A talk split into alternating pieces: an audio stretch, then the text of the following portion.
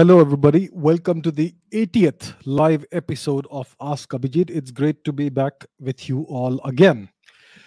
Today, as you know, is the 125th birth anniversary of one of India's greatest sons, one of India's greatest freedom fighters, Subhash Chandra Bose.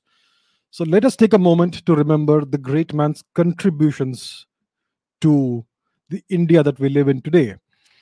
So the freedom that you all enjoy today, it's not because of Mr. Mohandas Gandhi or Mr. Jawaharlal Nehru or Mr. Patel or any of the freedom fighters you are taught about in school.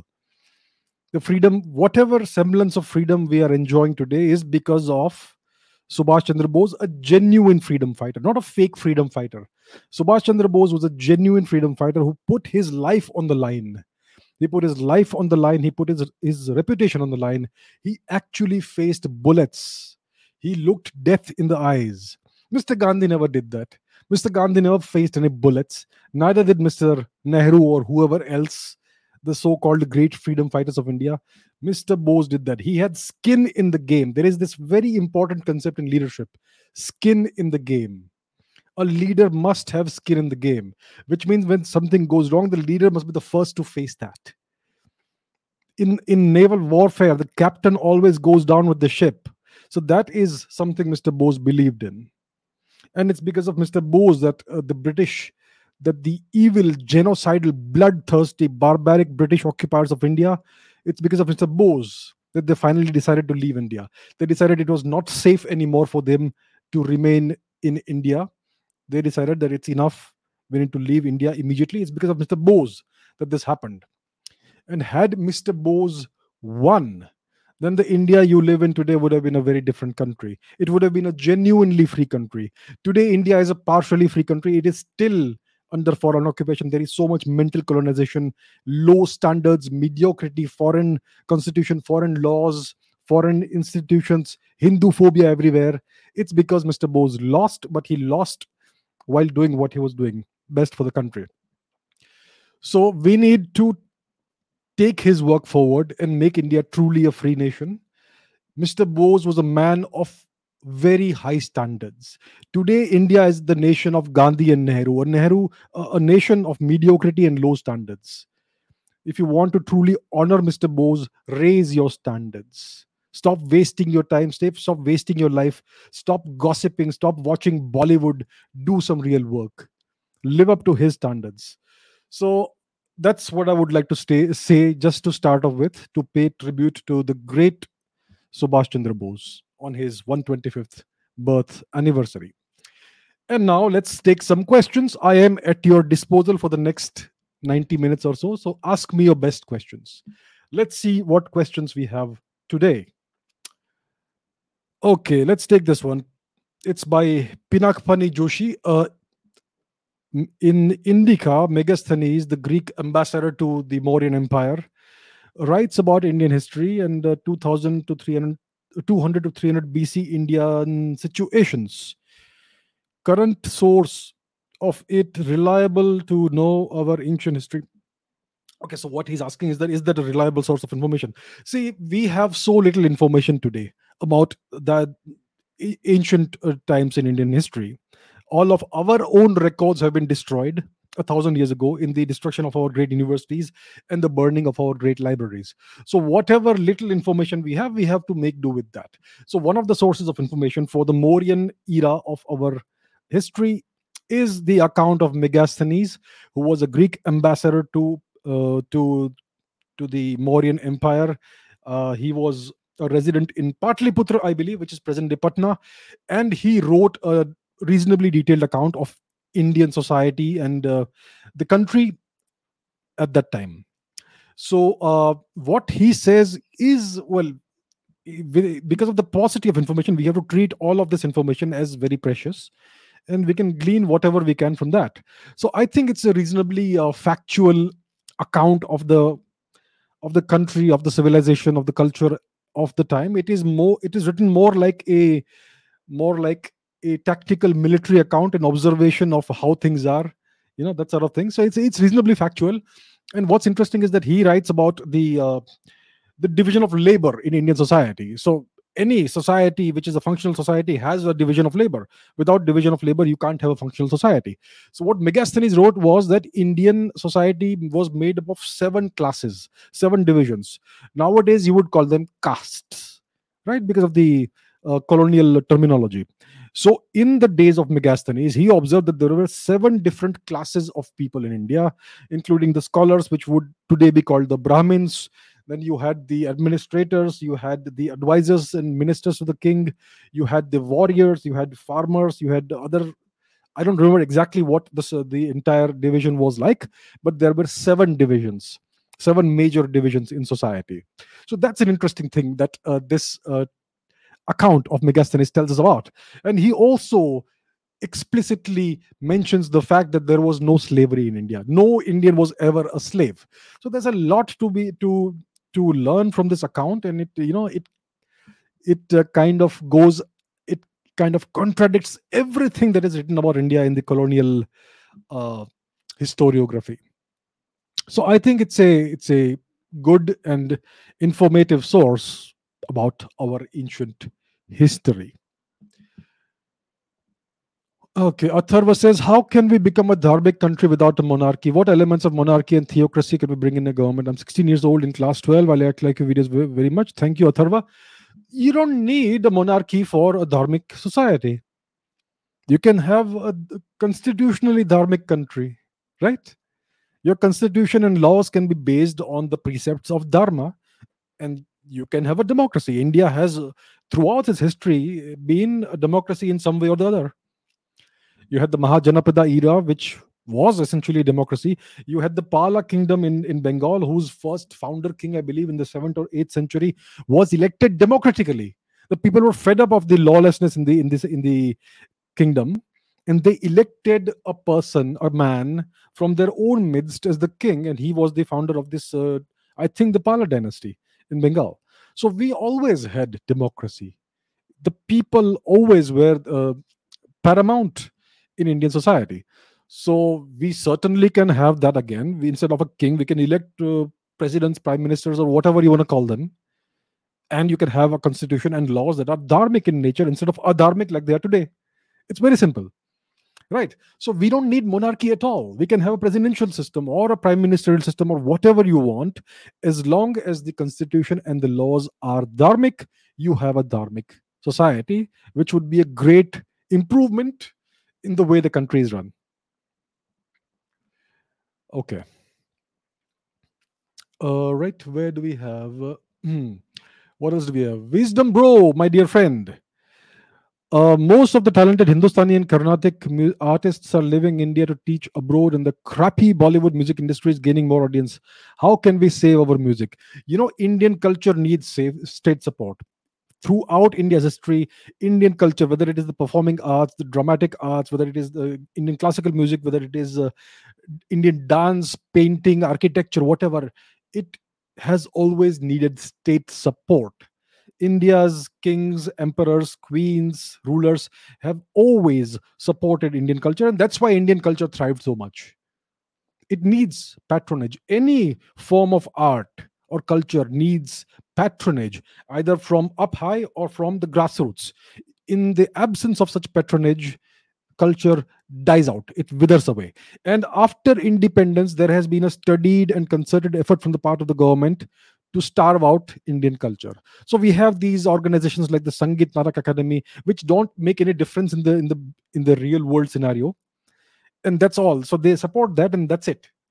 Our work is done. So, because of that, Indian classical music, which is the richest and greatest musical tradition in the history of humanity, it is withering out today. It is dying out. It is dying out. It is way, way richer and superior and older than any other form of, of music anywhere in the world. Indian classical music, whether it is Hindustani music or Carnatic music, right? So it's just withering away. It's dying out. There is no support for it. There is no uh, support for for such music for for this form of art among the public because there is no exposure to it anymore for the past 50 to 70 years right so the only music people listen to is this garbage which is called bollywood music and that doesn't even represent indian culture at all It represents Middle Eastern culture and foreign cultures. It does not represent Indian culture. Neither does Bollywood music, neither does Bollywood dance represent Indian culture. But that's the mainstream today. And I, I see this all the time. Every single Indian man, woman, or child seems to have a Bollywood song going on in their head 24 by 7. And when you have some celebration, is whether it's a religious celebration or a wedding or whatever, they, they play this Bollywood music, which is an insult to your ancestors and their culture. So that's what what's happening today. How can we save our music? We need state support, and uh, there needs to be exposure. Exposure. See, today nobody knows even the the teenagers and kids of today don't even know what Indian classical music is. They've never heard it. They've they've never seen Indian classical dance. So we need exposure, and it's the government that's, that's needed that needs to do this. We have a Ministry of Culture and God knows what else. What are they doing? What are we paying them for? Why are we paying taxes? The Ministry of Culture and Tourism is the least performing, the worst performing ministry in the whole country, in the entire government. They should be ashamed of what they've been doing for the past how many years. So it the the what needs to happen is we need state support for Indian culture, classical music, Hindustani uh, music, Carnatic music, or whatever, right? Because it's dying out, and it's it's so beautiful. So I, I wish the government would wake up, maybe sack the minister, whoever is in charge, and have somebody else who actually wants to perform and do make a difference in the world.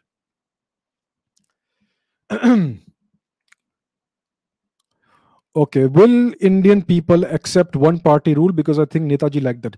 Indian people will accept everything. Indian people accepted jizya tax. Indian people accepted the rule of the British. So why why won't Indians accept one party rule? Indian people are sheep today. They will accept anything that you dump on their heads. They accept corruption day in and day out. They accept mediocrity. They accept forced conversions. They accept the missionary schools uh, converting their children to whatever culture and religion. Indians accept everything. Indians have no standards. Indians don't care. Indians don't care. Indians are like sheep. So they will accept one party rule if you impose that on them also. As long as my little life is the same, I don't care. So yeah, Indians will accept that. Indians will accept anything. If tomorrow China comes and takes over India, the Indians will accept that also. Because Indians have lost all lost their spine essentially. It's very sad.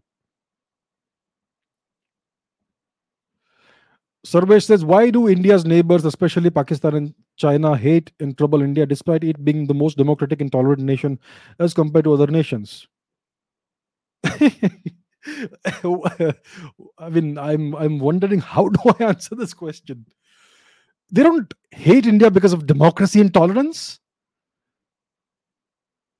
They why does China? Uh, China doesn't hate India. China doesn't hate India. China fears India's potential. So China, the Chinese Communist Party wants to take over the world and rule the world. And one of the major impediments to this is India. India is the only nation in Asia that's powerful enough, strong enough to potentially push back against China and even potentially defeat it. That's what the Chinese are trying to destabilize India. It's nothing to do with hatred. It's nothing to do with democracy or tolerance or any such thing. It's all about real politics and geopolitics. And the Pakistanis hate India because, well, they hate themselves. Pakistanis are Indians, but they pretend that like they are something else.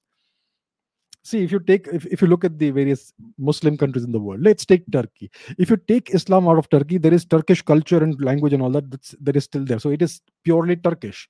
If you take out Islam from Egypt, you still have Egyptian culture, Egyptian civilization, and all that. But if you take Islam out of Pakistan, what is left? so they pretend to be Arabs, they pretend to be Turks, and they hate who they are. And because they hate who they truly are, that's why they hate India. And they they also hate Indian culture and Hinduism. So in the case of Pakistan, it's it's a genuine hatred. In the case of China, it's about geopolitics, right? And no matter how tolerant and democratic India will be, these attitudes will persist. It's nothing to do with democracy or tolerance. It's something else. All right. Um, Harshit says, give respect to Bollywood just like you give respect to the great Nehruji. Yes, yes, of course. Harshit, thank you for reminding me. Uh, the great, great, exalted Bollywood film industry and music industry. Right. Why did Mahatma Gandhi deny his wife medicine? Mr. Gandhi had very high high ideals. So, yeah, it is true that uh, when his wife, uh, what's her name? Kasturba, when she was ill in her last days and when she was uh, on the precipice, on the verge of death, a simple uh, antibiotic like penicillin would have saved her life. But I think Mr. Gandhi said, no, you don't, uh, that should not be used. And that's why she died. I, I think that's what I've heard. And uh, well, Mr. Gandhi is, is a Mahatma, right? Mahatmas have different standards. So I suppose that's one of the characteristics of a Mahatma to, deny, to deny your wife uh, life saving medicine, I suppose. What else? I mean, I have no other answer. Mr. Mahatma. Mohandas the Mahatma. Is it possible that China can equip Pakistan with hypersonic missiles which will give Pakistan an edge over India? What can India do about it? It is certainly possible that China will can equip Pakistan with various missiles. The Ch- Chinese have equipped Pakistan with nuclear weapons. The Chinese are the worst proliferators of nuclear weapons, right? So uh, they have equipped China, uh, Pakistan with nuclear weapons. They have transferred North Korean missile technology to Pakistan in the future they may transfer uh, a few hypersonic missiles to Pakistan to give an edge over India and all that. So, what can India do about it? What India needs to do over the next five to 10 years is break up Pakistan. It is high time that India ends this problem at its western border. We have to find a way. I don't care how. It is for the leadership to do this. You have to find a solution. It doesn't matter how you find it what solution it is but you have to find it. That's the job of a leader. No excuses. We have waited for 75 years. It is time for india in the next 5 to 10 years maximum to fragment pakistan to break up pakistan into its component pieces and give independence to Sindh, to Balochistan, to Pashtunistan, to Punjab, and uh, whatever else we would like to do. It is time. I have nothing against the Pakistani people. I, I wish them no harm. I wish them peace and prosperity and whatever else they want. Okay, but Pakistan, in its present shape and form, is a is a threat to all civilized societies and to the to humanity. So it is for India to solve the problem and to preclude all this nuclear blackmail and hypersonic missile threats and all india in the next 5 to 10 years has to break up pakistan in one way or the other doesn't matter how find a way that's why we elect leaders so that they can find a way to solve india's problems so this needs to happen. So that's what India needs to do about it.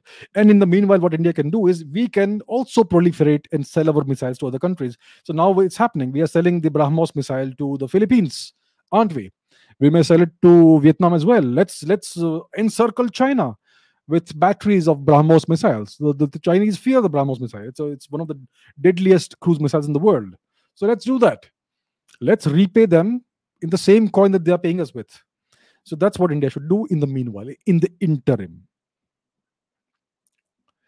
Is Elon Musk a fake futurist? No, Elon Musk is not a futurist at all. He's an entrepreneur, he's a businessman, and he is uh, someone who is developing futuristic technologies through trial and error. And he, I don't think he's a fake futurist. Uh, his worldview is the Western worldview, the capitalist worldview, and it's a pessimistic worldview which actually is a bit realistic because if you look at the way the planet is going today, capitalism is ruining the planet. It is destroying the environment. The oceans are choked with plastic. The atmosphere is being destroyed. There is pollution everywhere. There is the threat of nuclear war, nuclear holocaust. Right now, we have a couple of situations in Europe, in Ukraine, in Kazakhstan, that could become big conflagrations depending on the actions of the various actors whether it's the Russians, whether it is the NATO uh, alliance, which is essentially the US. So there are lots of problems. So what Elon Musk wants to do is he wants to give humanity options. So maybe we can colonize Mars, and maybe the richest of us can go and live there if there's something which goes wrong on our planet. That sort of thing. So I don't think he's a fake futurist. He's putting all his money where his mouth is, and one should appreciate what he's doing right. He's investing. He's taking enormous risks with all his money. He's not investing in other com- companies and and uh, keeping his money safe. He's investing all of his money into the riskiest ventures he can think of which is spacex tesla and all that. So i i respect the guy. He is uh, re- really doing uh, something that that is important i would say. Yes it is certainly important. All right. Um Why does the current government not investigate the Subhash Chandra Bose case? I think we will have to ask the current government. Uh, I don't have an answer. Uh, many uh, many governments have uh, made noises about this that we should uh, declassify the thing and uh, reveal the truth about what happened to Mr. Bose. And scholars like Mr. Anuj Dhar Chandra, Chandrachur Ghose have done a lot of scholarly research and essentially cracked the case more or less. So why does the current current government not do it? Well, I don't really know. We need to ask the government about this. So the, the standard refrain is that it will, if you declassify certain things, then it will uh, cause problems from a geopolitical perspective, and it will cause problems. Uh, in our relations with certain friendly countries and so on that's a standard refrain and answer that you get all the time how much of that is true i'm not sure this is something that happened long long time ago uh so yeah i think the best the, the person to whom we need to ask is somebody from the government right? So let's see if we can get somebody from there and ask this but i personally don't have the answer because i do not speak on behalf of the government.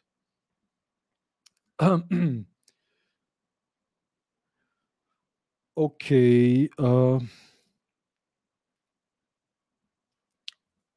uh what else do we have uh Ayan says, saw a letter going around on Twitter written by Shri Sitaram Goel calling Netaji's vision as a union of fascism and communism not fit to lead. Well, I haven't seen this. And there's all kind of uh, stuff going on on social media. I don't know how true or false it is. Much of it could possibly be fabricated. And since I have not seen this personally, I would not like to comment on this. If I see this personally and I can study it and examine it, then maybe I could form a, a certain informed opinion about this. I personally haven't seen this so i think it is just prudent for me to not comment about something i have not seen and examined personally but what i do see nowadays these days is a lot of uh, western commentators who are uh, passing judgment these days about subhash chandra bose you have all these so-called south asia experts who are saying it is a dangerous thing that india is now uh, honoring subhash chandra bose the man who allied with the japanese and the nazis and all that. Because you know it is somehow a bad thing that he took the side of the, that he sought help from the nazis. And the same and and it's not just these uh, uh, western commentators it is also their local uh, local indian tail wagging sepoys and coolies who are also echoing these sentiments nowadays on social media there is this ndtv anchor called vishnu som who is going around crying about this and extolling the virtues of the colonial regime, the British occupation force of India or India and all that. The thing is this. Mr. Bose was a nationalist. He's, he did everything from the perspective of national interest.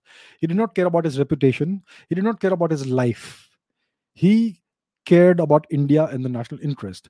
And he and it is a logical thing to conclude it like this that if my enemy, the occupying power, the oppressing power is the British, then I should ally with the enemies of the British in order to get rid of them. I don't care what they're doing elsewhere. My enemy's enemy is my friend, it's my ally. And that's the logic which makes sense historically, which has always made sense historically. He employed the same logic, and that's why he allied himself temporarily with the Japanese and with the uh, Nazi regime in order to achieve the limited time bound goal of defeating the British. I see nothing wrong with that. And all of these people who are currently moaning about the honor that Subhash Chandra Bose is getting, they will never say a single word about the genocide that the British committed in India. At least a hundred million deaths through artificial famines, the latest of which was perpetrated by Winston Churchill in the 1940s. At least 4 million, million Bengalis were deliberately and systematically starved to death by Winston Churchill, who stole their rice and sent it to the West to aid the so called war effort against the Nazis. So, when it comes to Winston Churchill, these people are quiet and they, they will not condemn any of his actions, any of his genocide, genocidal, brutal, barbaric, bloodthirsty actions. But on the other hand, they want us to condemn the Nazis and condemn Subhash Chandra Bose because he allied with the Nazis. This is called double standards. right so my position is very simple if you don't care about what churchill did to my people i don't care what the nazis and the Germ- and the japanese did to your people not my problem very simple. Bose was a nationalist. He cared only for india. He did everything for india. He put his life on the line for india. He sacrificed everything for india. We must honor that. That is that is called genuine realpolitik and that is how a freedom fighter should uh, that is the real definition of freedom fighter. So that's what i can say. As far as fascism and communism is concerned these are tools. What is the definition of fascism anything you don't like is fascism right? That's the that's the the, the current uh, uh, that's the the way things are portrayed. Anything if the go- indian government does anything especially if it is the modi government then it has to be fascism. There is no definition of fascism. Whatever they do is fascism. That's how it is. Right? So i don't care about any of this nonsense according to me mr bose was india's greatest freedom fighter far greater than mr mohandas gandhi or mr jawaharlal nehru or anybody else and so that's what I can say. I don't care about fascism, communism, any of that. If if if what Mr. Bose uh, embodied was fascism, then we need to support that because because he supported India. All right. Where else are we? What else do we have? Uh, Kim Donald Un. in your previous uh, streams, you said external forces install dictators in African nations. Can you explain this and, and name those forces? You know, Karl Marx, in the 19th century, he spoke about the invisible hand. He said there is an invisible hand that controls world affairs, global geopolitics. And it is a group of people that we cannot see who are acting behind the scenes, and they actually are the ones who uh, influence events worldwide and the shape of of geopolitical actions. He called it the invisible hand. Now he is not a he was not a conspiracy theorist. He was a realist. He is considered to be one of the greatest thinkers of the west and a philosopher and all that right? So even today you have such things. Now forget about africa for a minute. Let's talk about india yes it is true that uh, external forces in the past 150 years have been interfering in africa. Uh, they are the ones if you see let me let's take a look at the uh, map of africa shall we? So here we are. If you look at the map of africa there are all these straight lines. Is it natural for geographical boundaries political boundaries to be straight lines everywhere? Can you see straight lines straight lines everywhere in africa it's because the european colonizers when they left africa they don't they did not even bother to draw maps properly and and make space for tribal divisions. They just randomly drew straight lines and get got out of the country. But they kept on influencing events after they left. So what happens in africa is that because of the straight lines various tribal groups have been uh, cohesive tribal or or social units cultural units for for centuries they found they find themselves on different sides of the boundary. And their allegiance lies to their tribe and their culture not to their artificial nation that has been created by the west. And that's why you have so many civil wars in africa. And that is great for the west because they can keep inter- interfering in africa and keep exploiting resources from africa. That's what they've been doing. And now it's the chinese who are doing that. Right. But you will see the same thing even in the middle east straight lines right? Once again a legacy of colonialism of, of the west. You will see straight lines even here yeah which is erstwhile the erstwhile boundary between india and persia. Now forget about the for uh, forget about africa for a minute. Let's talk about india. In india you have constant foreign interference in the internal affairs of india right now as of today there are certain forces in the world that are way too powerful even for india. They are way more powerful than the indian government than the iranian government than than the german government than than than the than the uh, you uh, the government of the uk there are certain forces that are so powerful that they can overpower any country anytime. And they keep interfering across the world and telling countries how to conduct their internal and external affairs it is done via a variety of means. For instance, in India, we have all these NGOs. We have hundreds, thousands of NGOs that get substantial amounts of foreign funding. Now, do you think money is given for free? Do you think money is given without any expectation? No. These are all means of interfering in the internal affairs of India. For instance, the Indian judiciary entertains these PILs, public interest litigations, that come in from various NGOs. And all these NGOs are funded from abroad, millions of dollars, billions of dollars. So this is direct in- interference in India's internal affairs, isn't it? And these NGOs are allowed to run unchecked in India. The government of India, for whatever reason, is unable to stop their activities because of arm twisting from certain very strong forces from abroad you have billions maybe tens of or hundreds of billions of dollars that, that are being poured into india every year for the sake of conversions to foreign religions. This is again external interference in the internal affairs of india. These are movements to re-engineer the demographics of india. This is called uh, demographic engineering. That's what's happening right now in india as we speak. So it's not just africa. It's happening right here in india and these forces are way, way too strong. The Indian government is no match for these forces. Neither is any other government in the world, actually. It's only certain countries like China and Russia that are trying to push back against these forces. Right? So India needs to become stronger. Until that time, there's going to be constant interference in India's internal affairs. India's foreign policy is also not an independent foreign policy actually right? But it's not entirely independent but yet india is making the right moves in foreign policy by allying with nations like france for instance. If you look at france you will understand where the uh, foreign interference is coming from if you have some understanding of geopolitics. So so that's what's happening. So uh, when it comes to africa they the these external forces have been installing puppet dictators for decades and whenever a dictator becomes too big for his own boots he is taken care of. And there have been certain nationalist movements certain nationalist politicians who came up in africa. Patrice lumumba for instance they were assassinated knocked off. Right and, and then a convenient dictator is put in place.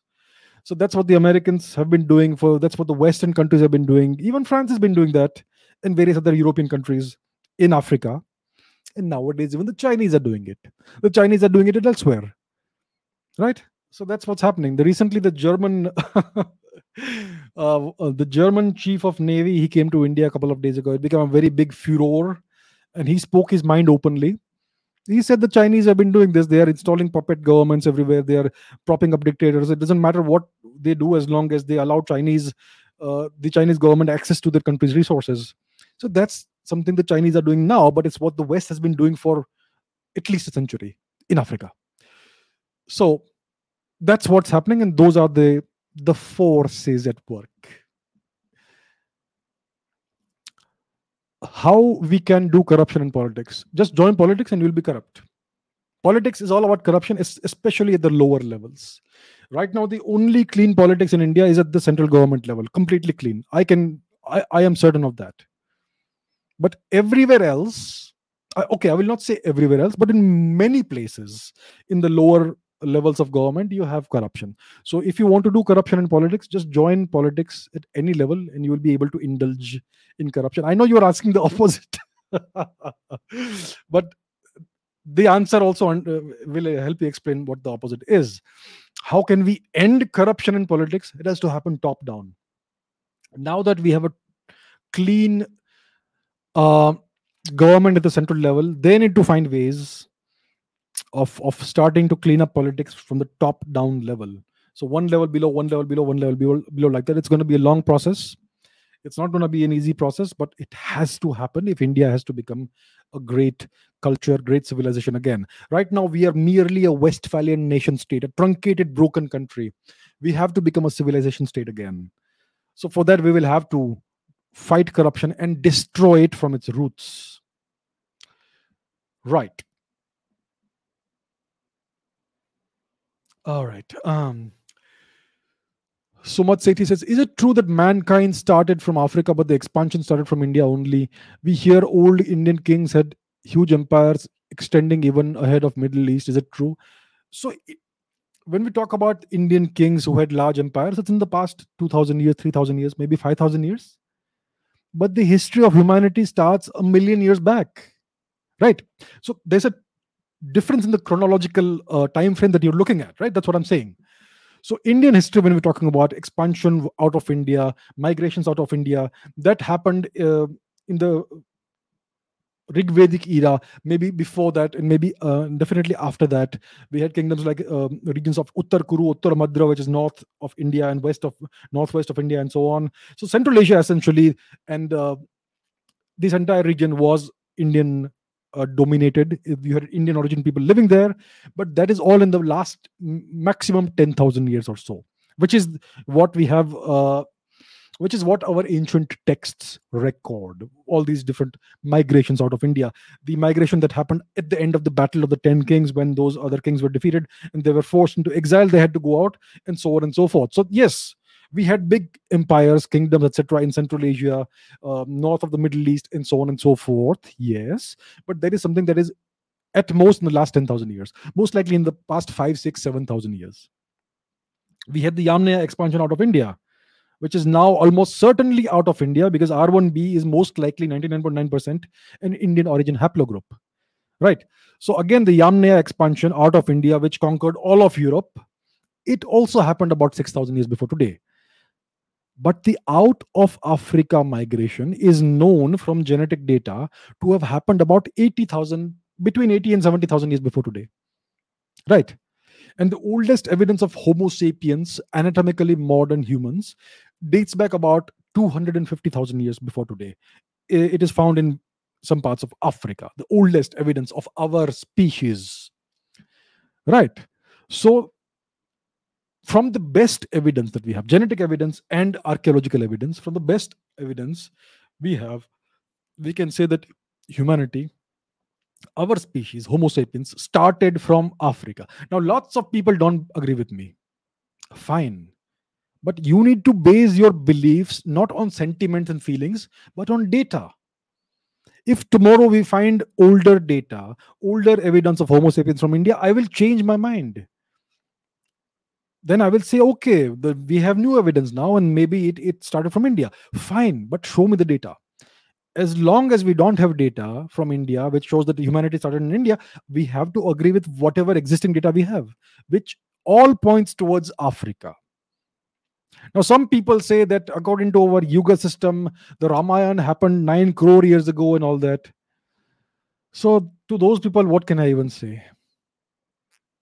Right. So, so let's not go into that. But it is from all the evidence that we have, archaeological and genetic evidence, the story of humanity starts in Africa. If new evidence emerges that changes the story, we will also have to change our understanding of history. But from the data we have, it starts in Africa. Right. what is the current position of the development of the northeast region in terms of infrastructure projects uh, for the past 70 years the northeast region of india has been neglected right uh, ever since independence, the Northeast was marginalized, totally neglected. No development happened there, no industries, no infrastructure, no jobs, nothing. Stepmotherly treatment. Uh, the Congress regime once even bombarded, I think, uh, was it was it Mizoram? I think it was Mizoram, using the Indian Air Force. So the the attitude towards the Northeast has been that of a stepmother for the past almost 70 years. In the past 10 years or so, I can see a lot of change happening there. Now we are de- uh, developing more infrastructure there. For instance, the state of Manipur. Let's take the state of Manipur. Do you know where it is? Let me show you where it is. This is Manipur in the so called northeast of India. It's the far east of India. So, for the past 70 years, there has been only one highway that connects Manipur from uh, to, to, the rest of India.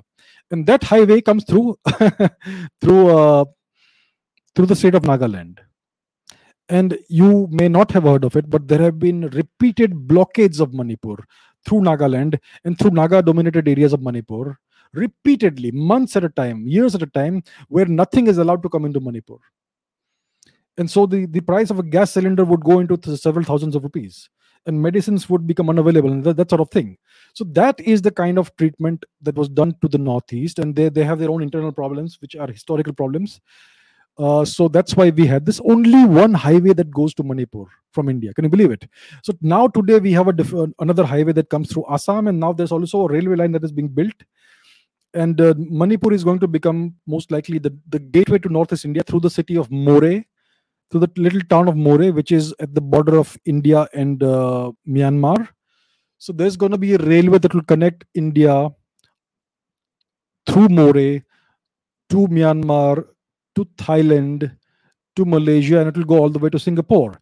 And hopefully, we will also have road connectivity, other connectivity to Laos and other parts of Southeast Asia. It is high time we do that. So, for the past ever since so our so-called independence we have developed nothing no infrastructure that connects india to other countries india is like a landlocked country no development of any kind in the border regions no connectivity to other countries either through railway lines or through road lines and nowhere is it more apparent than in the northeast. So nowadays in the past decade or so ever since the current government came into into power there has been an emphasis on developing the northeast whether it is in um, the, the states of manipur nagaland etc tripura or whether in arunachal pradesh and all it is now being undertaken on a priority basis which is a very good thing. We need to spend another 20 30 50 years doing this and make the northeast as developed as the rest of India, if not even more. And, and, and the Northeast can become India's gateway to Southeast Asia. Why not? So that's kind of what's happening. Nowadays, the signs are good. This government is doing the right things and it needs to continue.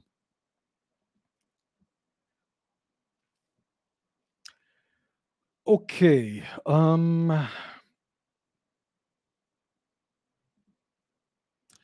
Shenzhen versus Bangalore, both are their countries Silicon Valley, but why Bangalore is so unplanned while Shenzhen, the youngest city, is much more planned? It's because, see, let's, how do I explain this? see it's like this. this the central government wants to develop india there's no doubt about it they are doing everything they can to create infrastructure you have dozens of kilometers of highways that are being built every single day connecting various parts of india. New airports are being built or new railway lines are being built. They are doing everything they can from their side the central government to develop india to construct infrastructure at as fast as possible right? But there are certain things that come under the state, state government and state governments have a mind of their own. India says that we have this federal system which is our great strength. It is not our great strength it is our greatest weakness. And what you find is that at the municipal level the the the the, the district level state level you have politicians who don't who often not always but often don't care anything about the country. They are only concerned about their own personal whatever. And often they they are they they don't like what the state go what the central government is doing. So they want to show the central government in a bad light so they will ensure that there is no development in locally. So no infrastructure no town planning. They will uh, keep the city in a, in a state of disrepair and so on. Uh, i'm just saying in general i don't know about bangalore who is in power there and all i'm not quite sure but that's the kind of thing there is. So it's not just about bangalore bangalore there are many such cities where the local government deliberately keeps the thing in a terrible condition right? So if the central government had direct control over cities like bangalore or whatever else things would change very fast. But since it is not the case that's why the people in those cities are stuck with whatever government they have with whatever government they have elected and then they are reaping the benefits of that so there is too much federalism in India. In China, you have one party that rules everybody. It is dangerous. It's it's it's, but it's also it also has the benefits that you can see. The whole country is being developed equally. I mean, not the whole country. Tibet is not the case, but yeah, all the Han regions of China are being developed in this manner. Is there any scientific explanation of ghosts? Well, I don't have any scientific explanation of ghosts yeah i'm not the right person to ask this sorry sorry prakriti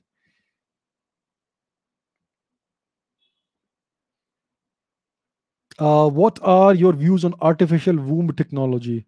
Well, I haven't heard of this. This is the first time actually I'm actually coming across this, but uh, I suppose it's bound to happen. Everything will eventually be artificial. Artificial hearts, artificial livers, artificial kidneys, artificial wombs. Also, I suppose. Uh, so I haven't come across this until now, but it is certainly something that science will develop sooner or later. So yeah, you can have artificial corneas, artificial joints, for instance, artificial hips and knees and all that. You may even have uh, nowadays you have artificial meat, right? Vegan meat that is exactly the same as as uh, chicken or whatever else. So everything will eventually be be available and and uh, manufactured through artificial means. So I suppose you may even have artificial wombs in the future, right? That's what I can say. Uh, why does every government task in India take so much time? Please pick, sir. It's because of the bureaucracy. See, the bureaucracy, the entire system in India, which is a legacy of the British Raj, is designed to help though to to to see the, the intent and purpose of this system which the British created was not to empower and help the citizens and the country. It was to empower the political overlords, which is the British. Now, after the British left, the political overlords became the Congress party and whoever was in power. And the system was never changed. The system was the system of oppression, the system of foreign occupation. So today also the same system persists. It's as if we are still occupied by a foreign occupying power. But the foreign occupying power is our corrupt politicians nowadays. Not all of them are corrupt, but many of them are corrupt. And the bureaucracy and the administration, they are exactly the same. They are run in exactly the same manner, and they have the same attitudes as their predecessors had during the British Raj. They did not see themselves as public servants, they saw themselves as public overlords. And very often, they don't like the policies the government is implementing, so they try their best to slow it down. And they are lazy, they are underpaid, and they are mediocre people. They have no motivation. They have a job for life, and it doesn't matter what they do, how badly they mess up they're going to have the job for life. So in in this kind of environment uh, of low standards and mediocrity everything will take time. Everything is going to be slow. There is no urgency. There is no consequence for messing things up. If a government servant a bureaucrat were to be fired for for wasting time if that uh, system were in place then everything would suddenly speed up but according to the i think in some articles of the indian constitution these guys can't be fired. Government employees have a job for life essentially. The most you can do is suspend them but they will still get a salary and they will still be able to come back to their job eventually. So this is the system that is entrenched in india and it is so hard to remove it. Because if the government makes any move to change the system the entire bureaucracy will go on strike and then there will be no governance in india. So everything India is a nation of 1.3 billion people who are hostages to the governance system, to the bureaucrats. A nation of hostages, nothing else. So that's why it takes so so long. Everything everything takes so long. Every good thing is delayed. Every good decision of the government is demonized, and very often they have to take it back, as you as you see and the people are so brainwashed they think everything the government does is bad. Farm laws were bad bad for the farmers. You idiots they were not bad for the farmers they empowered the farmers. But no we will we will watch ndtv and various uh, podcasters and we will believe what they say because we don't have a mind of our own. We will just absorb other people's opinions and use them as our own opinions. You can read the farm laws the actual text and make your own judgment but you will not do that you will listen to ndtv and make your own decisions based on that so you know i'm not saying all of you are like this but i have come across people like that many people like that unfortunate so this is the level that we have in india and that's the level you see in the government as well especially among the bureaucrats and the so-called public servants. All right. Mayank says In your talk with Dr. Ishtiaq Ahmed, the noted anchor and panelists were quite, quite Gandhi centric in their approach. Can you share your experience about that? And would you be collaborating with, with Dr. Ahmed again? See, I don't know, Mr. Uh, uh Dr. Ahmed personally. He's a Pakistani uh, origin uh, academic who lives and works in Sweden or something. He's written a book or so about Jinnah. I don't really know much about him. Uh, so I was on this uh, discussion of sorts on on a small YouTube channel called what was it called? The Argumentative Indians, right? And uh, the the panelists were the Dr. Ishtiaq Ahmed, a lady from the JNU. There was this this former advisor to the Prime Minister of India called uh, Mr. Sudhindra Kulkarni, and uh, there was this anchor. I don't remember his name. And they uh, the what was the discussion about? It was about um, something to do with partition or something. I don't remember the exact topic, but what I observed was there were at least a couple of Pakistanis on the at least a couple of Pakistanis on the panel, and they were all so much in love with Mr. Gandhi. Gandhi ji this and Mahatma ji this and Mahatma ji that. And I, uh, you know what my opinion is about Mr. Gandhi. I said that his contribution, I think I said, I don't remember exactly what I said, but they were all aghast. Mr. Sudhindra Kulkarni said that he was aghast that I expressed this sort of opinion about Mr. Gandhi. And what is striking, what is so so remarkable, is that even the Pakistanis have so much respect and love for Mr. Gandhi. Isn't that curious? It is one thing to see to to expect that Indians, many Indians, would uh, have a great deal of respect and admiration for Mr. Gandhi, but you will see even more admiration for Mr. Gandhi among the Pakistanis. Why is that so? Have you ever asked yourself this? Why do the Pakistanis love Mr. Gandhi more than Indians? Isn't that strange? So uh, that was my experience. Uh, I was, I was on one side. Everybody was against me in that in that uh, panel. They were all peaceniks. They all wanted um, peace between India and Pakistan, but apparently on the terms of Pakistan, not on the terms of India. And they were all big fans of Mr. Gandhi and they all believed that Mr. Gandhi gave India its independence, and Mr. Bose had nothing to do with it. Mr. Ishtiaq Ahmed, I think he said that Bose to kuch nahi tha, chota sa aadmi tha. He did not do anything. That sort of thing, you know. So that was my experience. Would I be collaborating with, with Mr. Ahmed again? No, merci. Okay. What else do we have? Is it true that the Cheras, Cholas, and Pandyas were the longest surviving kingdoms on earth? The Cholas are one of the one of the longest ruling dynasties in human history. So uh, they're uh, they're they're um, they are first attested sometime in the second or third century BC.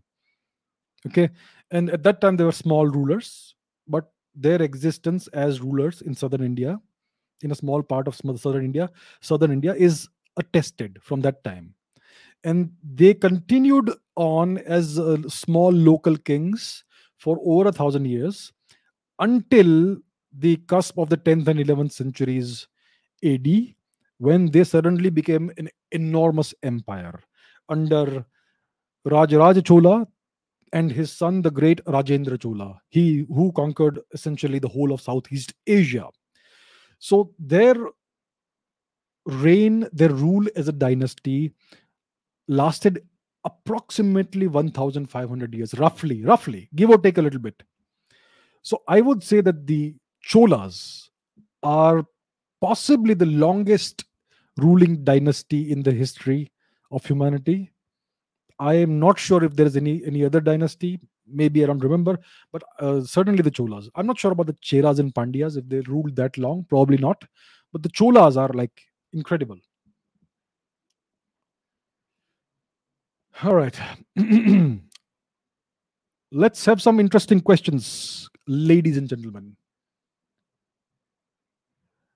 Um, was CM Jyoti Basu a bad guy? Well, one guy's terrorist is another guy's freedom fighter. So it all depends on your perspective. whether he was a bad guy or a great guy. It all depends on your political inclinations and your perspective. That's what I can say. But if you want to, if you want to have an objective measure of the effect of his rule, look at the economic performance of Bengal during the time he was chief minister. How much development did Bengal see? How much did uh, Bengal's economy grow? How many new industries came up? What was the overall living standards in Bengal? Uh, if you if you ask yourself these questions, well, that will give you a very good indication. Numeric, tangible, measurable measure of his performance as a chief minister and then look at the kind of uh, policies he implemented and what was the kind of attitude he had towards the opposition parties what sort of policies did he implement. I think it's all out there in the public domain. And what sort of uh, attitude he had towards towards indian foreign policy especially relations with china and all that. It's very clear what it was. He was communist and he was very much pro china so based on all of that i will leave it to all of you to determine decide for yourselves using your own innate intelligence whether he was a good guy bad guy good good leader bad leader good cm bad cm what sort of performance he had.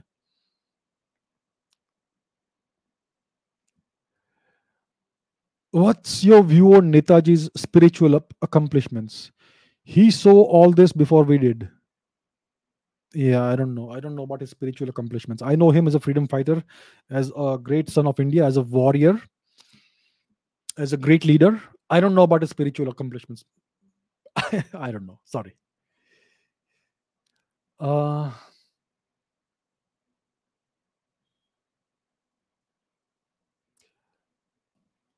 okay, what else do we have? Uh, I'm sure there are lots of interesting questions. What is the origin of fair skinned people in India?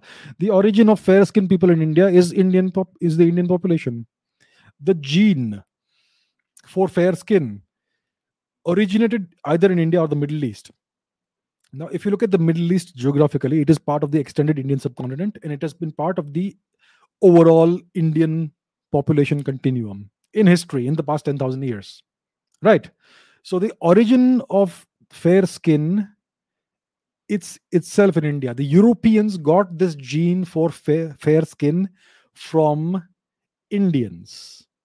Now, you know I think by now we all know that the modern European population is the descendants, uh, are the modern Europeans, most of them are descended from an older European population, the hunter gatherers, etc., farmers, their females, and the invading Yamnaya males.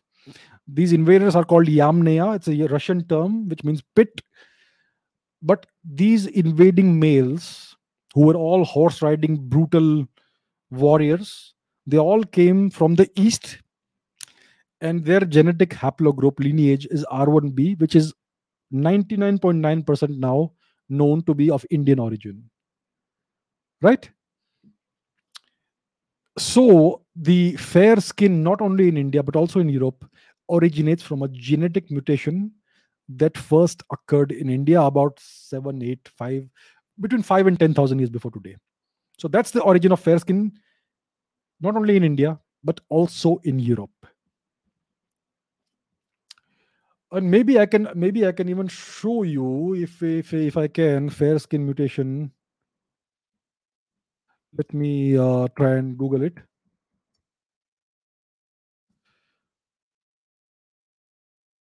Um,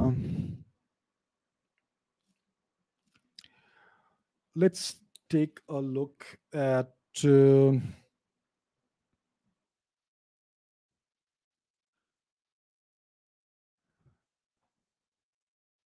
let's say okay this this gene genetic mutation which uh, okay it's a long paper. I will not be able to identify the exact clauses in there but uh, there you have it. Indians and Europeans share light skin genetic mutation. And that mutation, yes, SLC, whatever it is, it actually originated in India or the Middle East. And the Middle East is an extension of the Indian genetic population in ancient times.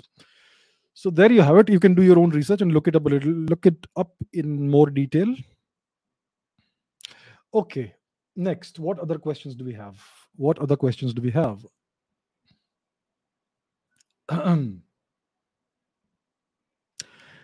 Were ancient Indians mostly vegetarians? Well, it depends on which time period you're looking at. Uh, if you look at the archaeological evidence in ancient India, you find evidence of fish hooks, of harpoons, of spears with those uh, indentations on them, which indicate they are not for warfare but for hunting. You also find evidence of bones with cut marks on them and all that. So clearly there were there were time periods in Indian history when Indians were at least some Indians ate meat for sure. But at some point in time, because of our culture, civilization, and because we became so developed that there was no need to eat meat, at some point in time, maybe during the Vedic age or thereabouts, this idea did come into our culture that non-violence is the highest ideal as far as possible. We should not hurt any other living being. And therefore vegetarianism is the superior way of living. But i would say at any given point in time even during the vedic age there would have been people who ate meat. And you find evidence of that but i would say that after the vedic age maybe the majority of indians may have been vegetarians possibly but not all it's never been all India has always been a very, very diverse culture, very diverse civilization. So even among the people who were members of Vedic culture and civilization, there would have been people who ate meat. I know this is not going to be make me very popular, but facts are facts. You find evidence in the archaeological record of meat eating at various in, in various periods of Indian history. So meat eating was there, but vegetarianism was also certainly there.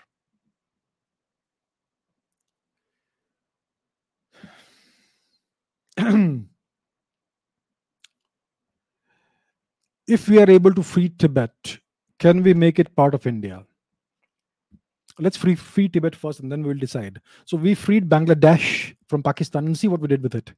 We made it a separate country and now it's, well, you know what the situation is. So the the, the biggest question is uh, will we be able to free tibet from the chinese it is very much in india's national interest to have a free tibet a non-chinese tibet on our northern border right so it is very much something that we should accomplish in the long term it would be good for our national security and our national interest.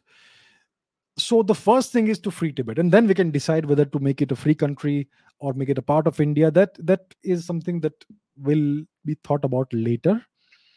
The real question is can we free tibet? If yes how can we do it? And in what time frame can we do it? So that is the real deal. That's the real question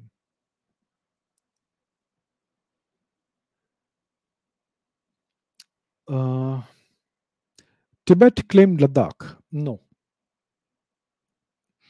Nope.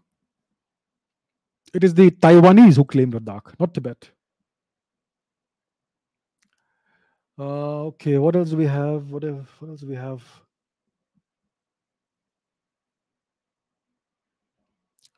Shikhar Saraf says in India we see many cases like Sushruta saying his knowledge has been delivered from his Lord um, Dhanvantari and Ramanujan saying his math came from a goddess. How do we explain this? Well, everybody has their own personal views about how they how they got their knowledge, and we have to respect people's views.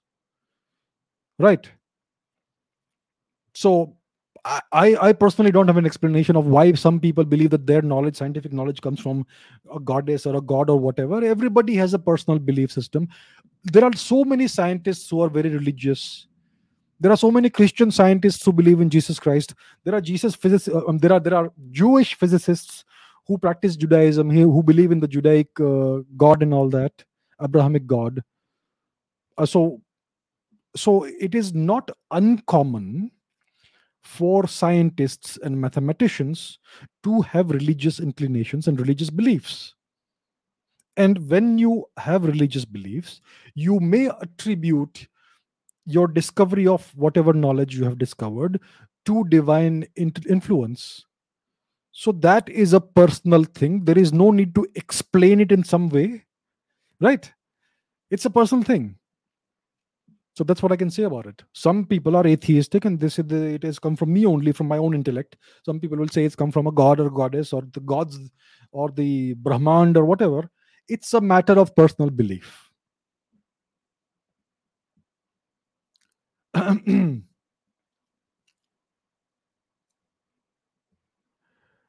um,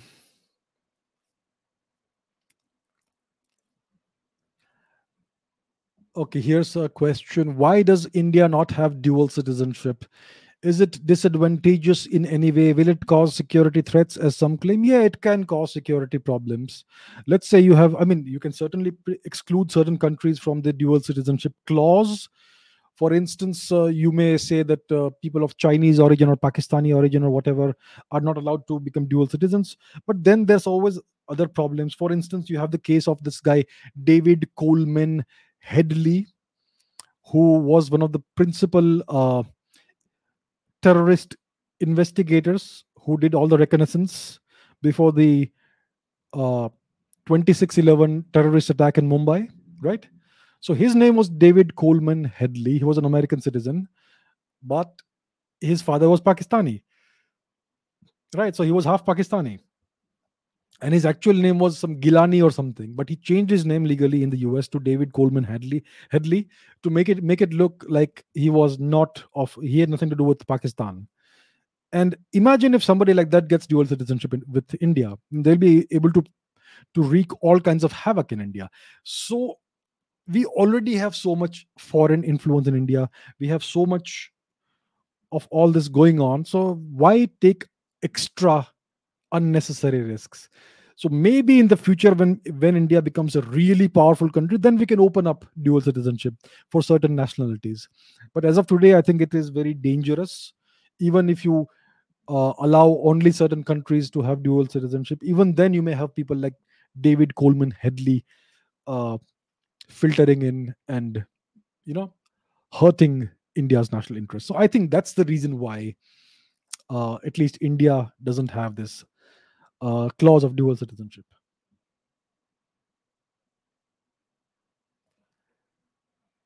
Will China be able to cut the chicken's neck with the help of Nepal, Pakistan, and Bangladesh in the future? It is a possibility, but then India can also take certain actions. See, if you look at, see, this is a question I've answered lots of times, first of all, but I'll take it again. So, if this is the chicken neck you're talking about, the Siliguri corridor, right? So, if the Chinese manage to cut it off, it means that we will lose access to the northeast. So, what we can do is very simple go through Bangladesh. In times of war, we don't need to respect the sovereignty of other nations when our own national security is at stake.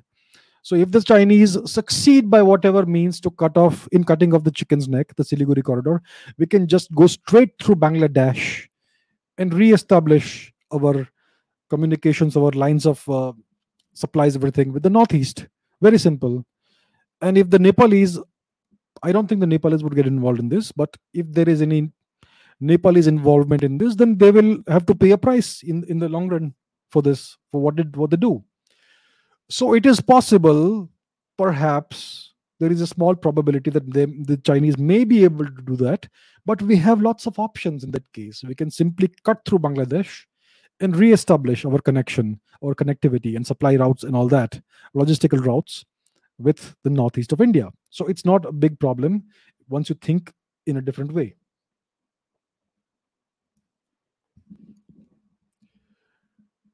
Okay, what else do we have?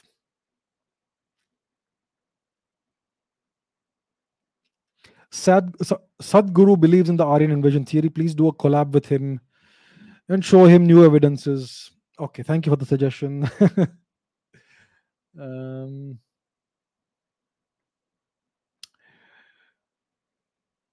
what else do we have? What happened at Tiananmen Square in 1989 in China? There was a massacre. There was this pro independence movement, pro democracy, not independence, pro democracy movement. Uh, tens of thousands of students who were de- who were protesting, demonstrating in Tiananmen, Tiananmen Square in Beijing. You want to look at it? Let's take a look at it. Let's see what Tiananmen Square looks like. This is the city of Beijing. And if you go into Beijing, I'm not sure quite where it is, but I'm sure we can search for it. Tiananmen Square. So here it is. This is Tiananmen Square. It's where that horrific massacre took place.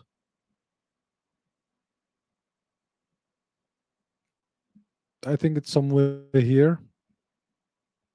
Tiananmen Square. This is what they call it. So it's here that, that this uh, this demonstration took place.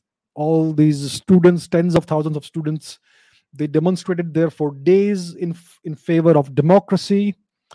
And eventually, the Chinese Communist Party ordered a military crackdown on them with tanks and machine guns and all kinds of weaponry. And there are a number of versions of what happened. The Chinese say that maybe 70, 80, 100, 200 people died. The Western media claims that 10,000, 20,000 people died. Students, we don't know exactly where the truth lies. Maybe it's somewhere in between. And the Chinese allege that it is it was a Western attempt at regime change, which is something that is actually quite plausible. The West has be, has a long history of trying to influence uh, events in various countries and interfere in various countries' internal affairs. So that's what happened in Tiananmen Square. In the Chinese Communist Party, after two or three days, they cracked down and they said, enough is enough, we will not tolerate this. And there was a bloody massacre.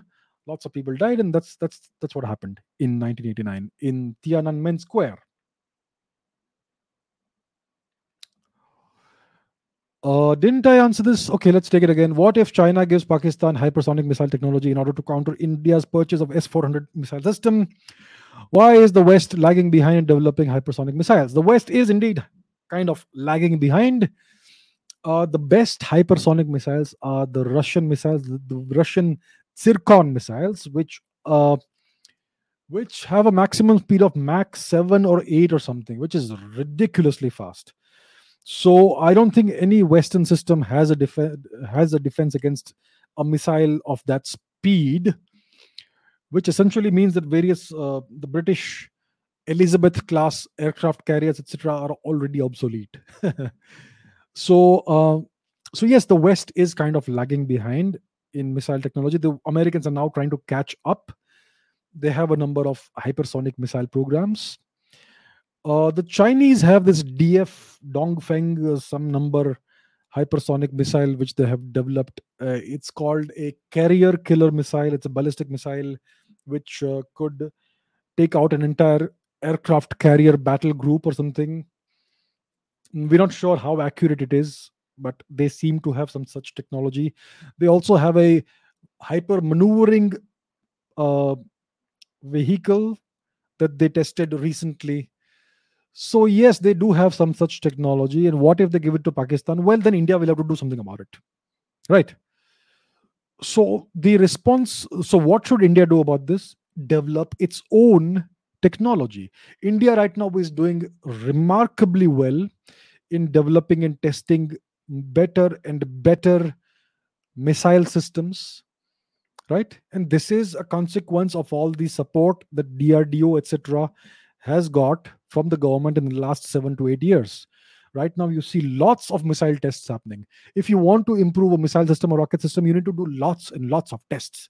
And you see lots of tests happening in the last couple of years. So I am sure there are certain missile systems that are being developed in India that are very secret and that have not been revealed to the public.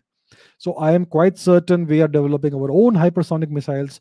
And even if we have developed them by now, we will not announce it to the world unless there is a need to do that.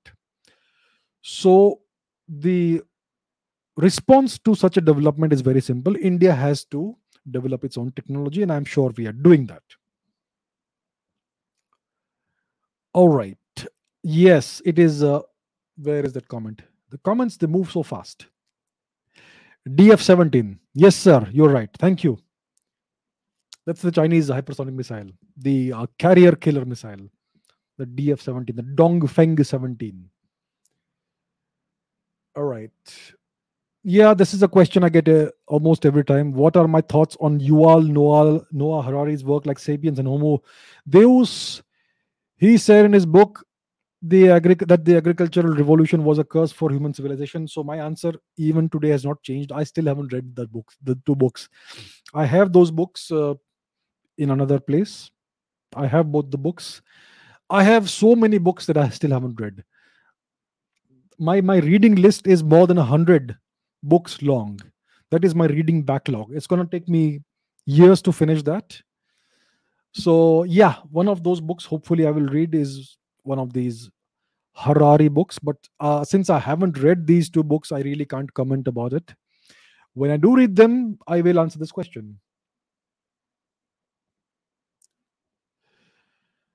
Okay.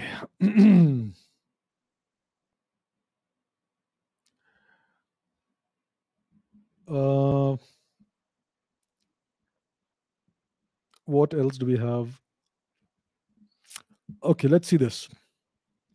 So Aviral Chanchal says, did there ever exist an entity in India like the Hashashins, Hashishins of Arabia, or the ninjas of Japan? The Hashishins were not exactly Arabic. I think they were Shias. Shias in Persia and the Middle East. The fortress of Alamut during the time of Salahuddin Ayubi and those centuries, and they were eventually wiped out, eradicated by the great Sri Chinggis Khan and his descendants. So uh, that's about the Hashishins. Uh, they were alleged to uh, carry out assassinations, political assassinations, paid assassinations under the influence of drugs, hashish. That's why they are believed to have been called the Hashishins. Now, in Japan, they had these professional assassins called the ninjas. They had their entire martial art called ninjutsu.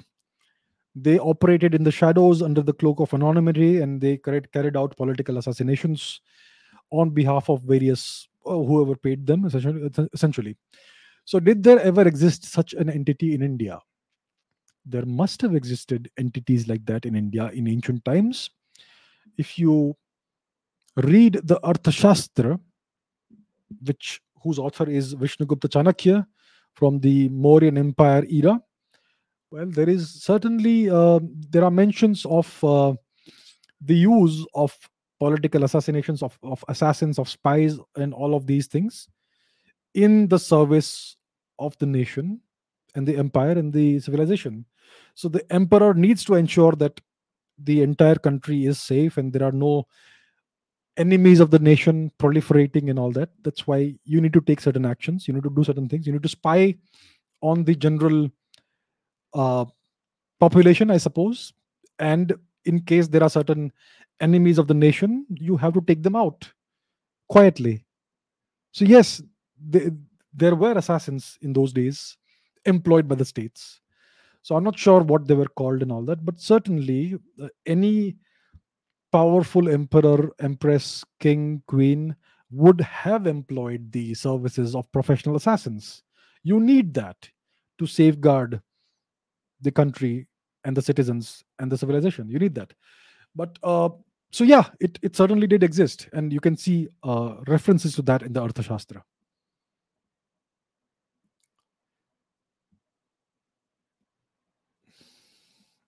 Okay, what else do we have?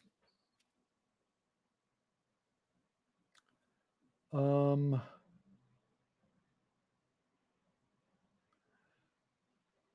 Mm, what else do we have? Illuminati. Are the Illuminati real? Please answer. Well, I haven't come across any of them in real life, so I can't say for sure. So there is this persistent story, persistent claim there's a secret, secret society that kind of controls the world. It's called the Illuminati. Well, where's the evidence it doesn't mean see because we don't have evidence doesn't mean that this secret society or any other secret society doesn't exist secret societies have always existed but are they real we don't know i i personally don't have answers right uh,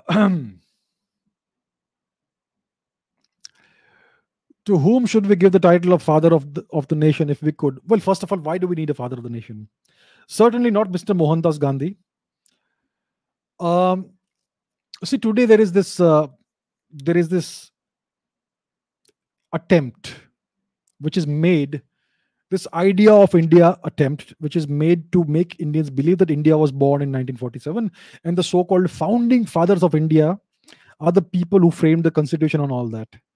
Those are not the founding fathers of india. India was not born in 1947 the truncated mediocre nation state of india was indeed born in 1947 but the civilization state of india has existed for 10000 plus years so if you were to give the title of father of nation to somebody, it would be somebody like Lord Ram or Lord Krishna or the great emperor Bharat, after whom the civilization is named Bharat. So somebody like that. Certainly not a mediocre little person like the Mr. like Mr. Gandhi. Certainly not Mr. Gandhi.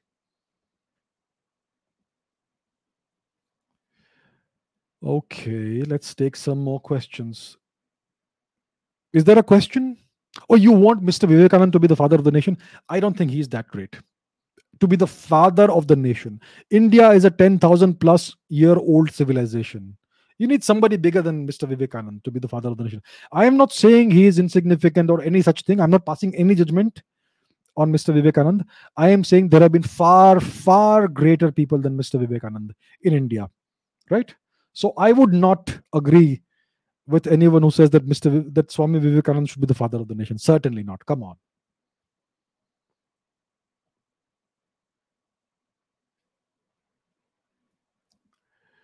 Okay, this is an interesting question. I'm not sure if I have taken this before, so let's take it.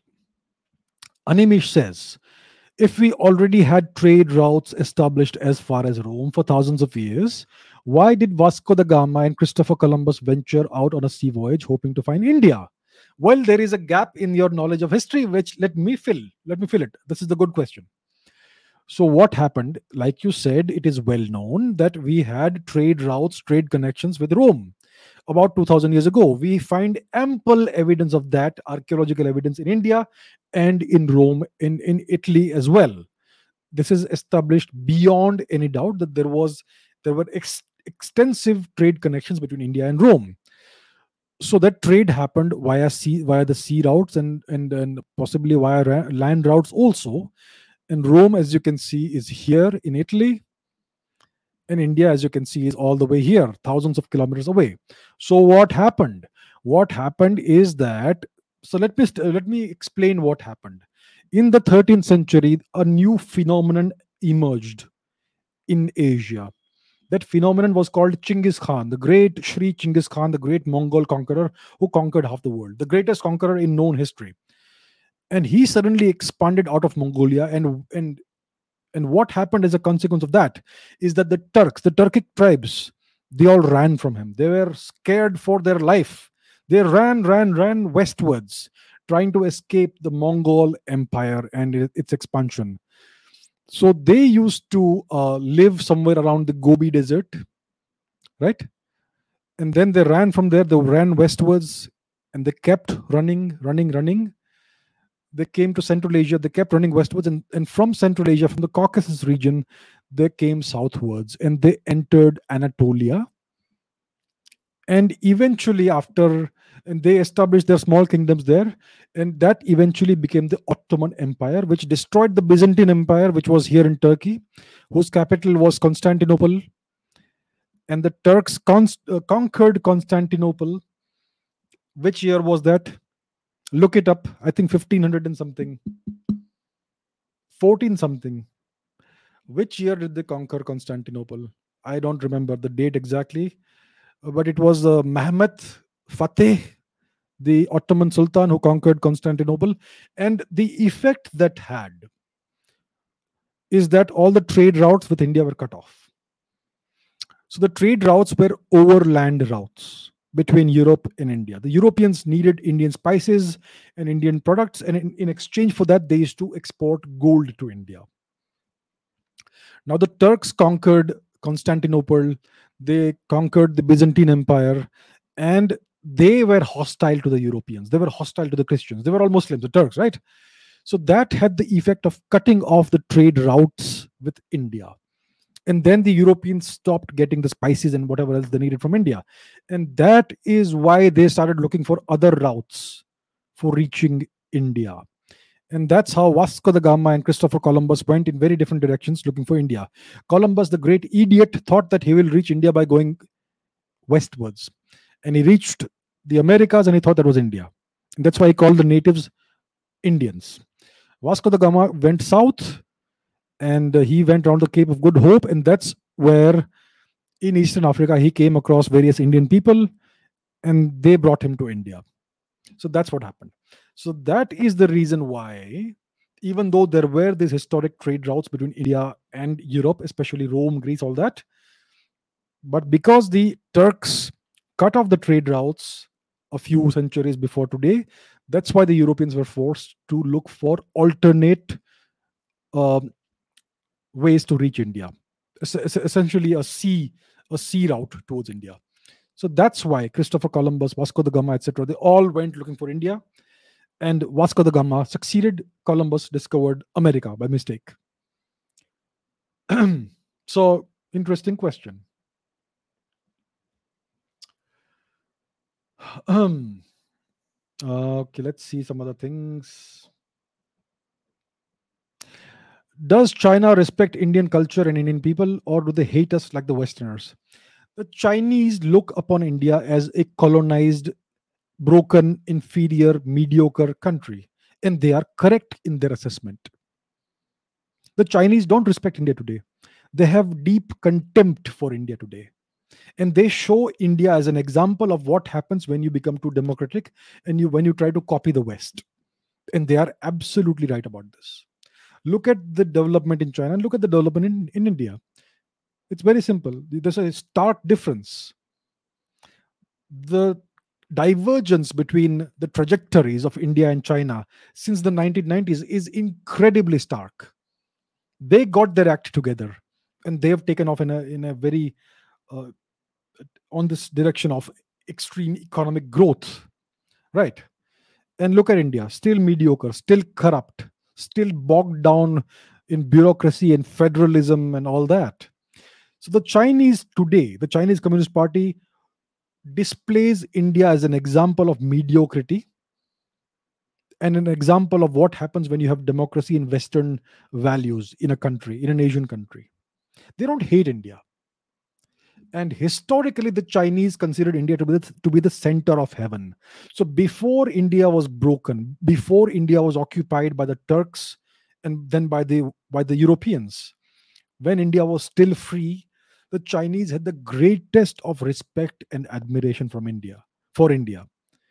There was one way transfer of culture and civilization from India to China there is absolutely no transfer of Chinese values, Chinese culture, Chinese traditions, Chinese religion, values, anything into India.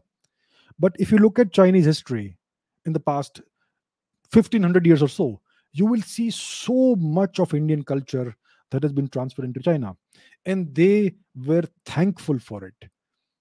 They used to send their monks and travelers to India to get more texts Vedic texts, Buddhist texts, philosophical texts, spiritual texts. And they used to request Indian kings to send Indian scholars to China. And that's how you have people like Nagarjuna, uh, Bodhidharma, the great uh, Dhyan master and the father of Kung Fu, etc. So China gained so much from India, and they had so much respect for India they, that they called India Tianzhu, the center of heaven. Today, India is a different country. India is no longer a dharmic country today. India is a broken, mentally colonized, mediocre country of low standards, unfortunately. It is still a nation of great people, but the people don't realize their greatness.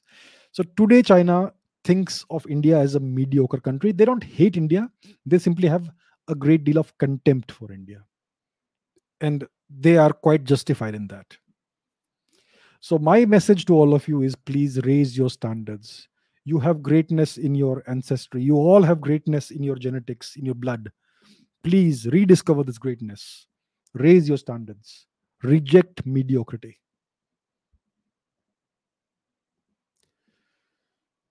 Okay.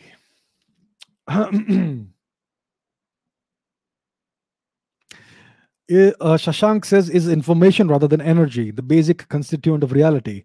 Could all elementary particles observed be quantized manifestations of information embedded inside God consciousness? So, until the last two words, you were talking science, now you're talking spirituality. you know, there is something called information theory, which actually can be a good representation of reality as we, as we see it. So, it is certainly a very worthwhile and a very serious um, avenue for scientific investigation and research, theoretical physics, and also in computer science. So, this is where computer science kind of uh, converges with the- theoretical physics in information theory, especially in black hole physics and all that. You have a great deal of uh, applications of information theory, entropy, and all that. So it is certainly possible that uh, information rather than energy could be the basic constituent of reality. Yes, but I don't know about God consciousness. God, now see, God is spirituality and philosophy. It is not science. So let's not merge the, the two things. I have the greatest of respect for philosophy, for spirituality, for religion, especially Indian civilization and dharmic culture and religion. Okay but from a scientific perspective we don't discuss god. It's, it's as simple as that. How do you define god consciousness from from the perspective of physics? You simply cannot. Forget about god consciousness. You can't even define human consciousness from the perspective of physics or science. So when you have something that is not a scientific concept you cannot mix it with science. It's it's just like that right? So to answer the first part of the question it is certainly possible. Yes that information could be the basis of reality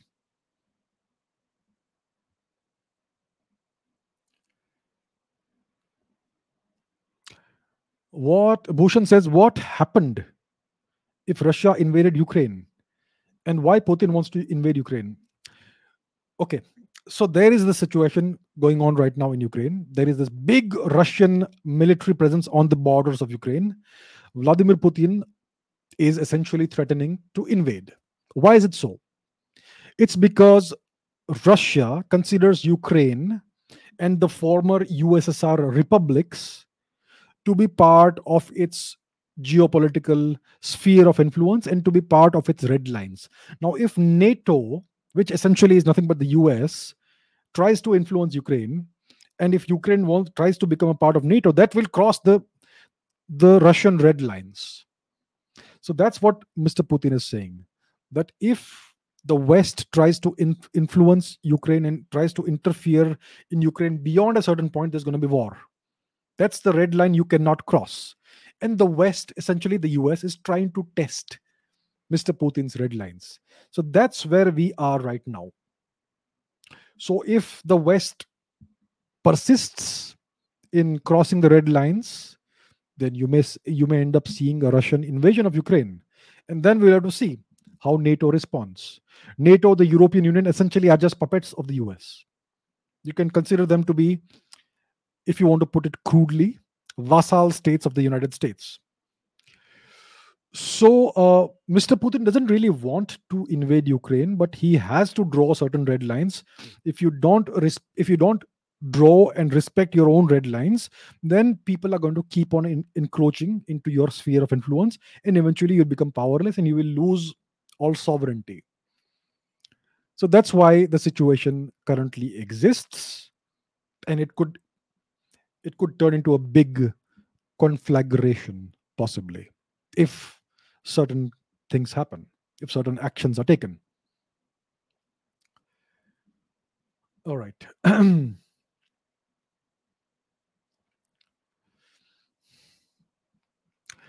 Okay how can you be sure about india being the original founder zone when india and persia when, when iran and persia are closer to africa? Okay first of all iran and persia are not two different things they're the same thing And how am I sure about India being the original founder zone? Because we have archaeological evidence and we have genetic evidence. The genetic evidence is the diversity of genetics that you find in India. India has the highest genetic diversity and the oldest genetic lineages outside of Africa. That proves that India is the original founder zone. Now, these are some some basic, simple concepts of genetics that you have to understand in order to understand the argument I'm making and the facts I'm presenting before you. So, any region which has high genetic diversity indicates a high genetic diversity indicates presence of population for a longer time. The higher the diversity the older the population. It's as simple as that. There is a basic fundamental law in genetics so india in the entire world on the entire planet has the second highest genetic diversity in the world outside of africa and the oldest genetic lineages outside of africa which demonstrates that India is the original out of Africa founder zone. Sure, Iran, Persia is closer to Africa, and yet the highest diversity is in India. Why? Because Persia, essentially, if you look at the terrain and all that, it was a desert at the time. Only the coastal, re- coastal regions had vegetation. But the Indian subcontinent was rich, it was lush, it had beautiful climate, it had fertile soil, it had a great deal of vegetation, it could sustain a large population. So, after all these migrations, after this long migration, the first place where humanity settled down properly was the Indian subcontinent.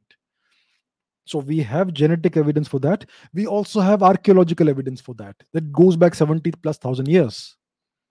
Right? So, the Indian population which settled down, the, the human population that settled down in India at the time, it was able to survive the Toba volcanic explosion. The volcanic eruption of the Toba volcano, which was an enormously cataclysmic event. The Indian population was able to survive that. There is genetic, there is archaeological evidence also for that. So, based on all of this evidence, I am able to say to all of you that India is the original out of Africa founder zone and i would encourage all of you to do a little bit of your own research all the information is available in the public domain look up some genetic research papers archaeological research papers not wikipedia but actual research and you will see what i'm i've been saying all this time and otherwise uh, listen to some experts so on tuesday the third episode of my podcast is going to uh, premiere on this channel it is with Dr. Neeraj Rai, who is one of the world's leading experts in archaeogenetics and population genetics and molecular biology. If you don't believe me, listen to him. Listen to what he has to say. Right?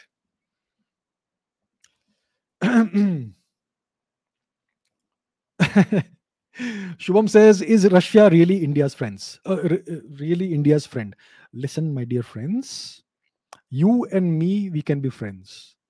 But in geopolitics, there are no friends. There are allies and adversaries. Alliances are temporary, adversarial relationships are also temporary. Everything is temporary in geopolitics. There are no friendships in geopolitics. If you believe somebody is your friend, you are the stupidest person in the world. I'm not saying this personally to anyone. I'm just saying that as somebody who is a national leader, if you believe as the head of your nation that somebody is your friend, you are the silliest person in the world. There are no friendships in geopolitics. All right? So, India and Russia have very good relations. And historically, over the past 60, 70 plus years, we have had excellent relations with Russia, with the USSR. But see how things changed after the 1990s. All that warmth disappeared, especially during the uh, regime of Mr. Boris Yeltsin, the Russians essentially abandoned India. Right. Today, under Mr. Vladimir Putin, there is a much better understanding of each other's uh, situation. And there is again a significant convergence of interests. Things are complicated, of course. There is China in the way. Russia needs China more than India right now because of the actions of the US. But in the long run, Russia and India are closer allies, in my opinion than the Russia China relationship. So, what I would say is that there are no friendships, no friendships in geopolitics. Indians don't understand this. Oh, we love this country, we love that country. They are our friends. Come on. For instance, let me give an example. Indians have this great love for some reason for Israel. I also admire Israel. Israel is a very admirable country. But loving that country, come on. See, try and examine in Israel's geopolitical moves. They tried their best to become allies with China 10, 15 years ago. It is the Americans that prevented them from doing it. The Chinese were very interested in, in, in Israeli technology, weapon systems, and the Israelis were very happy to sell it to China for money. The Americans prevented Israel from doing this. After that, India and Israel's relations grew much better. After that. So is, is, is Israel India's friend or is it an alliance of convenience? Ask yourselves. I personally admire the Israeli people. But it doesn't mean that we should start loving the nation of Israel and thinking they are our friends. It's not friendship, it's an alliance because our interests currently align. But it is not going to remain this way forever. Things may change. So please look at the world from a realistic perspective, not from an idealistic, emotional perspective. This is something Indians need to learn. Please learn this, my dear friends.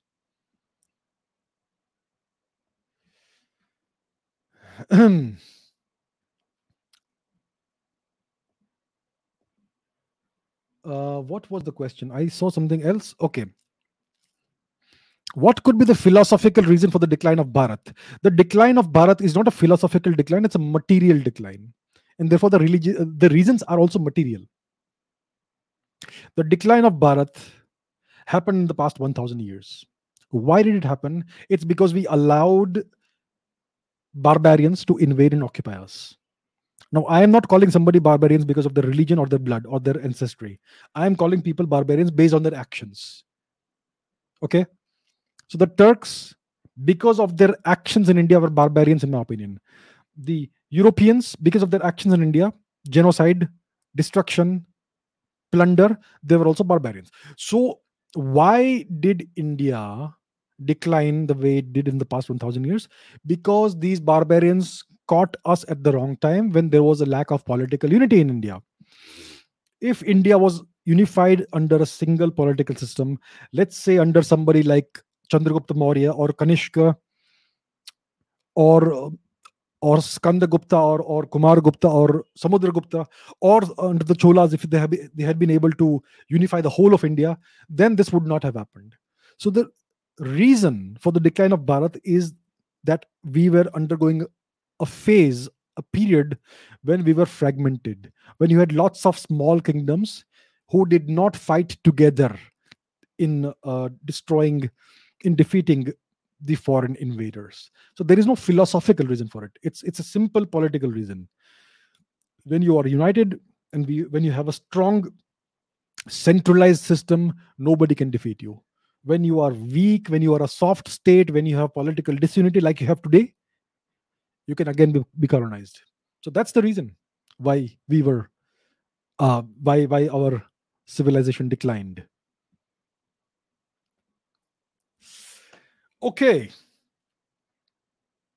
What else do we have? Do we have anything else? What? Who is single?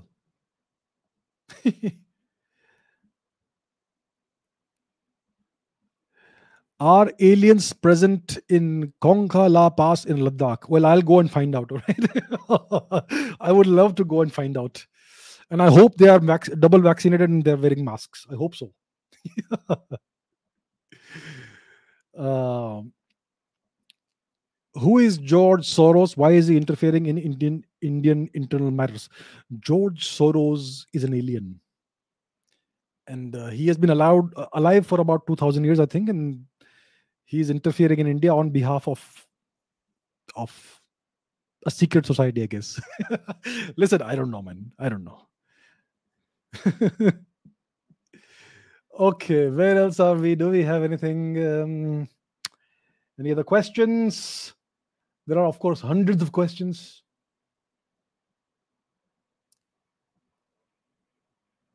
Excuse me? Listen, I would appreciate better language. Consider this to be a warning, sir. Please don't do this. Okay, let me take a couple more questions before we're done. My views on Acharya Prashant, Prashant I, I am not uh, familiar with this gentleman, so unfortunately I can't say. Uh, my views on Dr. Ambedkar versus Mr. Gandhi. I think uh, Dr. Ambedkar's views on Mr. Gandhi are very, very, very inconvenient. Mr. Ambedkar had the profoundest contempt for Mr. Gandhi. And it is very clear in the writings of Mr. Ambedkar. So you can look that up. It's very interesting to read. All right.